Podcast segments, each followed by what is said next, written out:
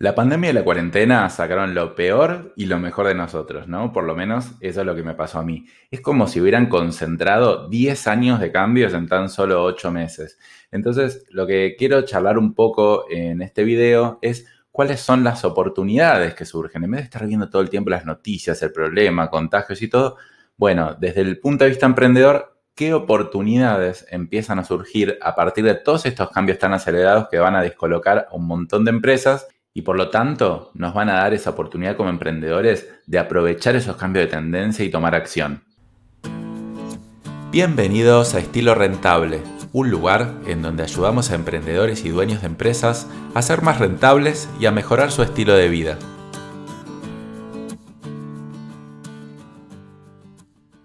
Y aquí entonces yo te quiero dar mi punto de vista y mi opinión sobre esto. Quiero tratar de salirme de lo que dicen todos, de las cosas que hay que hacer, del home office y de todas esas cosas y centrarnos más en las oportunidades accionables que podemos tener como emprendedores y capitalizar mejor nuestro futuro. Básicamente para mí esta pandemia y la cuarentena es una aceleración de cambios que ya se venían dando y se iban a dar de todas formas. En verdad nada cambió, solamente que se aceleró. Nosotros en general solemos tener la creencia de que podemos no cambiar. Porque claro, el mundo a veces en ciertas situaciones no cambia tan rápido, pero en realidad todo el tiempo va cambiando. Lo que nosotros tenemos que elegir es si nosotros vamos a ser los protagonistas de ese cambio o nos vamos a dejar cambiar por el mundo. Yo creo que en este momento nos dimos cuenta que el mundo nos cambia sí o sí. Obviamente en este momento muchísimo más acelerado que en otras veces. Pero por ejemplo, había que esperar a que pase todo esto para entender que no hace falta necesariamente ir a la oficina todos los días y que está bueno vivir más en las afueras de capitales, más con, con aire libre. Digamos, todas esas cosas son cosas que ya se estaban dando, solo que nosotros no las supimos ver a tiempo, o muchos de nosotros no las supimos ver a tiempo. Entonces yo lo que observo en general en la mayoría de las personas, incluso en los mejores emprendedores, y me incluyo en varias de esas cosas también, es que nos dejamos llevar y pensamos que hay variables que se van a mantener fijas. Entonces, para mí siempre es mejor entender que el mundo va a cambiar y es mucho más fácil si nosotros cambiamos antes de que el mundo nos obligue a cambiar a los golpes. También lo que tienes que elegir es dónde te paras, si en la posición de víctima o de protagonista. Este concepto básicamente es, por ejemplo, imagínate que afuera llueve y yo salgo y digo, me mojé porque está lloviendo.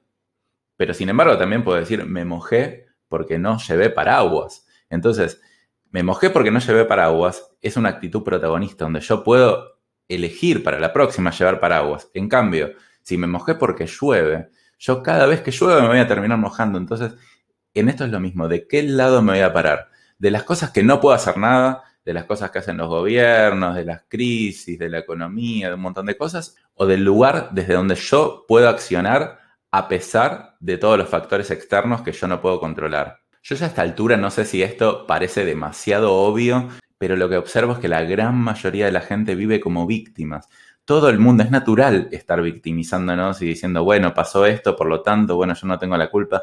Pero la verdad que volverse protagonista es una elección. Es decir, incluso cuando yo tengo pensamiento de víctima, porque los tengo absolutamente todo el tiempo, yo me obligo a pensar así, acallo esa actitud de víctima y digo, a ver, bueno, ok, ¿qué puedo hacer al respecto? No me parece nada obvio, por más que esto se hable muchísimo, que todos hagamos ese ejercicio real de tratar de ponernos del lado en que sí podemos accionar. Bueno, a mí siempre me encanta hablar de la parte filosófica y me podría pasar horas hablando, pero bueno, vamos un poquito a los temas más concretos y puntuales y te voy a comentar algunas oportunidades que estoy viendo. La primera es conseguir clientes en otros países. Esto nunca fue más fácil que antes y te lo voy a contar con un ejemplo personal. Eh, yo tengo una agencia de marketing y decidimos hace tres años abrir operaciones en Chile. Y la verdad que abrir operaciones en Chile era, bueno, viajemos, tengamos reuniones presenciales. Los chilenos siempre nos preguntaban, a ver, ¿y ustedes tienen oficina acá? Y le decíamos, no, pero viajamos todo el tiempo. Y antes se esperaba que uno tenga presencia local. Hoy ya no. Hoy la videollamada es el canal de comunicación por definición. Por lo tanto, ya los clientes a nosotros no nos preguntan dónde estamos y si viajamos a Chile. Ya es obvio que todo se va a manejar por videollamada. Entonces, nunca nos resultó tan fácil vender en otros países sin incurrir en costos de viajes y una estrategia especial por país, sino que puedes desde tu país donde estás viviendo vender al resto del mundo, y todo esto de la cuarentena ya inmunizó a la gente. Los que no querían hacer videollamada y los que no querían contratar virtual y los que no querían usar teletrabajo lo tuvieron que hacer sí o sí.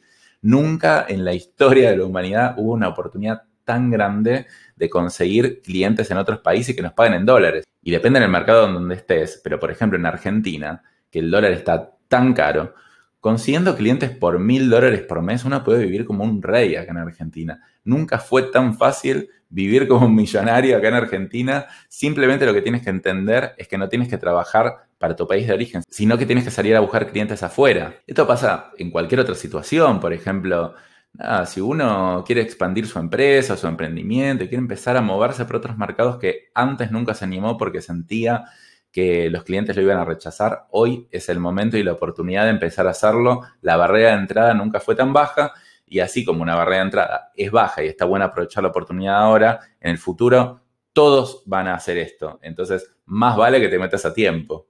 Esto de vender afuera aplica especialmente a la industria de venta de servicios profesionales, porque no es lo mismo si uno vende un producto físico y tiene que exportarlo, y tiene que pasar por todas las barreras de exportación, de importación y todo eso. Eso es mucho más complejo. Pero si uno vende servicios, incluso si ya tiene montada una empresa de venta de servicios, es la mejor oportunidad que puede tener. Y si no la tiene y quiere tener un ingreso como freelance o trabajar en dólares, empezar a irse para ese lado, yo creo que es lo que se viene en los próximos cinco años y hay una gran oportunidad que está bueno aprovechar. Lo segundo, que tal vez va a sonar un poco cliché, pero te lo quiero explicar mejor, es generar contenido de calidad. Sí, hace mucho se habla que el contenido es el rey, que hay que generar marca personal y contenido, pero cambió un poco a cómo se hacía antes. Por ejemplo, antes era, bueno, tratar de generar mucho contenido masivo, no importa tanto específicamente la calidad para posicionarnos en Google, pero eso ya no funciona más. Internet está con un exceso tremendo de información. Lo que hay que hacer es, al contrario, generar menos cantidad de contenido, pero de la mayor calidad posible. Y ahí hay una oportunidad, porque realmente muy poca gente lo está haciendo bien. Hay mucha gente intentando generar contenido, pero realmente no se focaliza en un contenido que sea de extremo valor. Entonces, hay una gran oportunidad de posicionarte como experto de manera súper, súper económica. Entonces, el contenido es el rey, es una frase que se viene hablando hace mucho tiempo. Hoy creo que aplica más que nunca, pero hoy también le agregaría el contenido de calidad es el rey. ¿Eres tímido y no te animas a generar contenido? A ver, hay un par de cosas que se pueden hacer. Primero, yo te digo que yo era súper, súper tímido. Hasta los veinte años no me animaba a hablar en público. Eh, hablaba súper bajito. Hice clases de teatro. Eh, practiqué hablar en público aunque no me gustaba. Bueno, ahora no, no me molesta para nada. Yo soy súper tímido. En el fondo soy súper tímido. Tal vez no se nota cuando alguien me escucha, pero soy súper, súper tímido. Se aprende. Todas esas cosas se aprenden. Pero por otro lado, si te choca mucho todavía grabar videos o, o audios o lo que sea, también hay otras formas de generar contenido. El blog, lo escrito, todavía sigue teniendo mucha relevancia. Siempre se habla que el video es mejor y es cierto. Yo creo que la tendencia va más para lo audiovisual. Pero, sin embargo, si no te gusta eso, también hay mucha oportunidad en escribir. Escribe cosas de calidad y hay un público que es bastante amplio todavía, que la verdad que te va a leer. Y si te animas a hablar, pero no te animas a enfrentarte a una cámara, puedes iniciar un podcast, por ejemplo. Yo los primeros capítulos de este podcast los hice sin cámara, porque todavía no me animaba a hablar así en cámara. Así que, bueno, es una súper oportunidad. Todavía es muy barato, todavía no hay gente que sea demasiado buena y con muy poco capital o prácticamente nada, obviamente con tiempo, un montón. Eh, puedes generar contenido de calidad y posicionarte como experto. Mi recomendación es que te posiciones como experto en un nicho específico. No hables de todo, absolutamente todo, porque ahí es muy difícil posicionarse. La tercera recomendación es que los programadores son los nuevos emprendedores. Esto puede resultar bastante chocante, pero la verdad que, ¿qué busca uno como, como emprendedor? Busca varias cosas y ser programador hoy cumple con varias de esas condiciones. No todas, pero bastantes y algunas que hasta son mucho más ventajosas. Por ejemplo, los programadores, un programador que tiene dos, tres años de experiencia, ya puede aspirar a sueldos de arriba de tres mil dólares, de entre tres mil y diez mil dólares. Si es bueno y si habla inglés, eso es súper importante. Entonces, en cuestión monetaria, yo creo que ganan más que la gran mayoría de los emprendedores. Y lo bueno es que encima pueden trabajar a distancia. Ya no tienes que ir a vivirte a Silicon Valley donde tienes que gastar cinco mil dólares por mes para vivir. No, puedes vivir desde Colombia, desde Uruguay, desde Argentina, desde cualquier lado. gastando muy poco y ganando un montón. Es una gran oportunidad de ahorro. Por otro lado, ¿qué buscamos los emprendedores? Buscamos libertad. No hay nadie que tenga más libertad que un programador hoy. Los, los emprendedores en general buscamos libertad, pero después nos encontramos que tenemos un montón de tareas operativas y un montón de compromisos. Hoy el programador tiene un nivel de libertad tremendo porque como hay tanta demanda de programadores y tan poca oferta, las empresas ofrecen las mejores condiciones. Incluso no es que hay que ponerse a trabajar en una empresa. Uno puede trabajar como freelance. Entonces puede tomarse vacaciones, puede vivir donde uno quiere, puede manejar su horario, puede un montón de cosas que son básicamente muchas de las que un emprendedor quiere. Entonces no es nada descabellado cambiar el foco de emprendedor a programador. A ver, siempre y cuando obviamente te guste la programación, pero es muy buena idea hoy meterse a estudiar programación, incluso si sigues siendo emprendedor. Y ni hablar para la gente que no aspira a ser emprendedor, que quiere tener un trabajo fijo. Es la oportunidad va a tener las libertades que ningún otro trabajo puede llegar a ofrecer. Entonces, los programadores son como los nuevos emprendedores. Tienen todos los beneficios que los emprendedores queremos. Es verdad que no tienen la libertad y la autonomía de tener un proyecto propio, que, de sentirlo de uno. Esa es la única desventaja que hay hoy respecto a ser emprendedor. Y por último, te digo una recomendación del tipo negativa, de las cosas que tienes que tener cuidado. Y es respecto a los gobiernos en general de prácticamente todos los países. No sé si sabías que más del noventa y cinco por ciento de los países previo a la pandemia tenían déficit fiscal. Déficit fiscal significa que gastan más de lo que ganan. Imagínate tú, si ganas quinientos dólares y gastas seiscientos dólares, ¿qué es lo que te pasaría en un futuro? Bueno, la gran mayoría de los gobiernos del mundo están gastando más. No solo eso, sino que cuando vino la pandemia y encima el P B I o P I B, o como se digan los diferentes países, bajó mucho la producción de los países, bajó mucho, pero el gasto no bajó.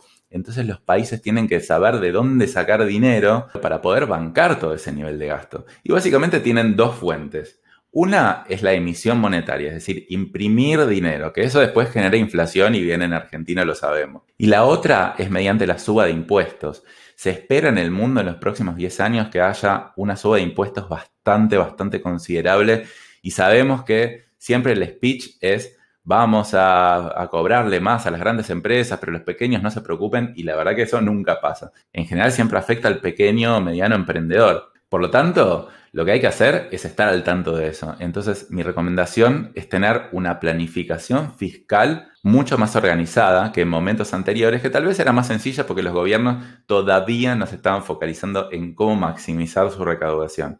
Entonces, simplemente dedicarle un poco más de tiempo a la planificación fiscal. ¿Qué tipo de sociedad tengo que tener? Si tengo que ser sociedad, no sociedad, autónomo, dónde montarla, en qué país y todo. Es mucho, mucho más importante que nunca. Porque si no, los impuestos te van a terminar consumiendo la gran parte de tu rentabilidad. Ya lo están haciendo, pero lo van a hacer mucho más. En mi opinión personal, los impuestos son inmorales. Por algo se llaman impuestos y no se llaman voluntarios. Sin embargo, entiendo que muchos tenemos ganas de ayudar y aportar a la comunidad, ayudar a los que menos tienen o a los que más lo necesitan, de distintas maneras. Entonces, yo te recomiendo que, por un lado, hagas esa planificación fiscal para minimizar la carga impositiva que tengas y, por otro lado, utilices parte de ese dinero en ayudar realmente a la gente que tú quieres ayudar. Por ejemplo, yo lo hago mucho con emprendedores. Hago asesoramientos gratis a emprendedores y los ayudo de esa manera. Cada uno lo puede hacer de la manera que uno quiere. Pero eso no quiere decir que uno no tenga que tener una planificación fiscal. Hazte responsable de tus decisiones. El gobierno no te va a dar la solución por ti de cubrir todas las necesidades del mundo. Minimiza la carga impositiva de tu empresa o de tu emprendimiento y, si quieres, puedes maximizar la ayuda que das de manera individual a las personas que tú eliges ayudar. Bueno, aquí te di entonces cuatro consejos, tres positivos y uno negativo. Y bueno, yo lo que te recomiendo finalmente es deja de ver la tele, deja de ver las noticias. Yo ni siquiera tengo cable. O sea, no quiero ni ver las noticias. ¿Para qué? Para saber la foto de lo que pasó, pero no poder tener influencia en, en las acciones que yo pueda hacer. Empieza a escuchar más podcasts, escucha a otros emprendedores, conéctate más a LinkedIn, habla con otros emprendedores, habla con gente positiva. No te centres en la parte negativa solamente. No digo que no es importante conocer lo que pasa, pero dediquémosle un poquito más de tiempo a influir y actuar sobre lo que podemos accionar. Bueno, espero que te haya gustado mi interpretación y mi opinión sobre las oportunidades que puede traer la pandemia. Y bueno, como siempre, me puedes seguir en el canal de YouTube o donde sea que estés escuchando esto. Y si quieres ayuda con alguna de estas cosas, con la planificación de impuestos o con lo que sea, contáctame y lo hago con gusto. Es parte de lo que a mí me gusta hacer para colaborar con el mundo. Hasta luego.